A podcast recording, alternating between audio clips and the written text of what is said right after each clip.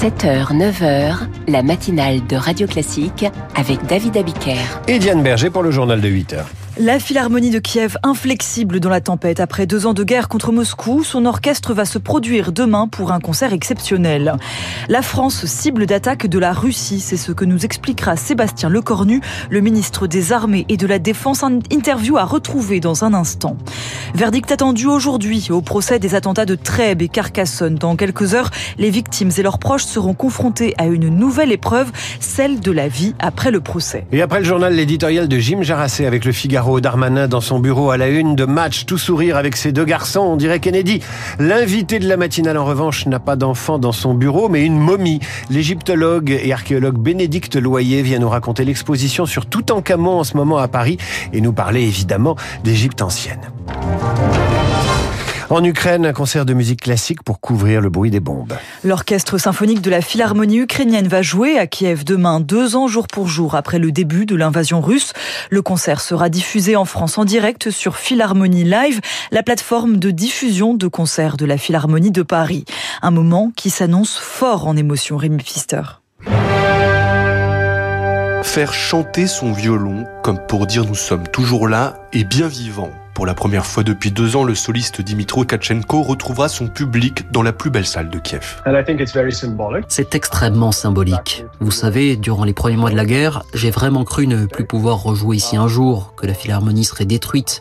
Les Russes avaient pour projet de prendre Kiev en trois jours. Mais regardez, nous sommes là. Pas tous, hélas. Notre ancien chef d'orchestre a été tué à Kherson. C'est aussi pour lui ce concert. Un concert symbolique et inédit. Aux côtés de Beethoven se mêleront des œuvres contemporaines ukrainiennes, comme cette pièce écrite par Victoria Poleva après le massacre de civils au nord de Kiev, intitulée sobrement Butcha Lacrimosa. Anna Stafichenko, directrice de l'Orchestre symphonique de Kiev. Cette œuvre, c'est une tragédie très puissante, très sombre. C'est un peu comme un rappel de ce qu'il pourrait se passer si la Russie gagne cette guerre. Ce concert, c'est aussi l'opportunité de faire découvrir à la France le répertoire classique ukrainien et une nouvelle génération de musiciens qui jouent pour survivre. Mais signe que la guerre est toujours là, si la sirène d'alerte retentit durant le concert, la Philharmonie ukrainienne diffusera un enregistrement de la répétition générale. Le concert commencera à 18h heure de Paris, 19h heure de Kiev. Les États-Unis vont prendre de nouvelles sanctions contre la Russie. Elles vont viser 500 entités liées, je cite, à la machine de guerre russe. Une annonce après un renforcement également des sanctions européennes contre Moscou, qui réplique à sa façon. Depuis le début du conflit, la France n'est jamais directement entrée en guerre contre la Russie, mais les attaques russes contre Paris se sont multipliées. Céline Cajoulis s'est entretenue à ce sujet avec Sébastien Lecornu, le ministre des Armées et de la Défense. On l'écoute. La Russie présente désormais, je pense que c'est un tournant important le moment auquel nous citons, une menace de sécurité plus particulière et plus prégnante pour les intérêts français. On le voit en Afrique, on le voit sur le volet informationnel, on le voit sur le volet cyber, on le voit dans les interactions entre les, avions français militaires sur différents théâtres ou nos bateaux qui, comme vous le savez, défendent des libertés d'action maritime.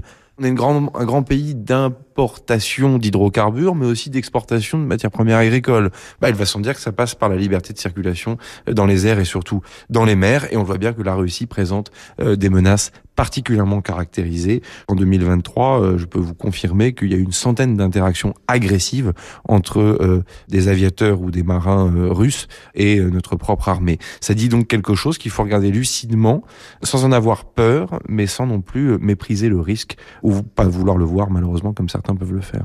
Le ministre Sébastien Lecornu au micro de Céline Cajoulis. Radio Classique, il est 8h04. La colère des agriculteurs ne faiblit pas à la veille du salon de l'agriculture. Un convoi de tracteurs mène en ce moment une opération escargot sur le périphérique de Paris. Deux manifestations sont prévues aussi dans la journée dans la capitale.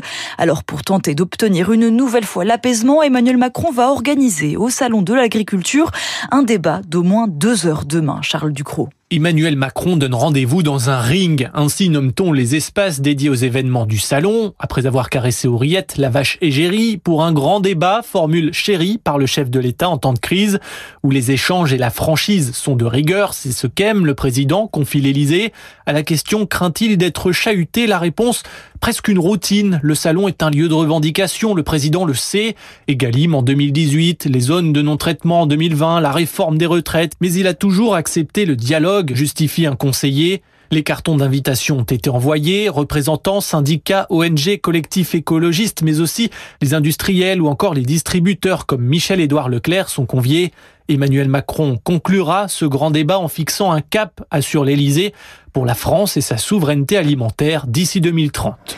Et une invitation a été retirée dans la soirée d'hier, celle envoyée au mouvement écologiste Les Soulèvements de la Terre, jugée beaucoup trop radicale par la FNSEA et les jeunes agriculteurs. Face à leur bronca, l'Élysée a fini par rétropédaler. Verdict attendu ce soir pour les sept accusés du procès des attentats de Trèbes et Carcassonne. Le parquet requiert des peines qui vont jusqu'à 11 ans de prison pour les proches du terroriste qui a été, lui, abattu.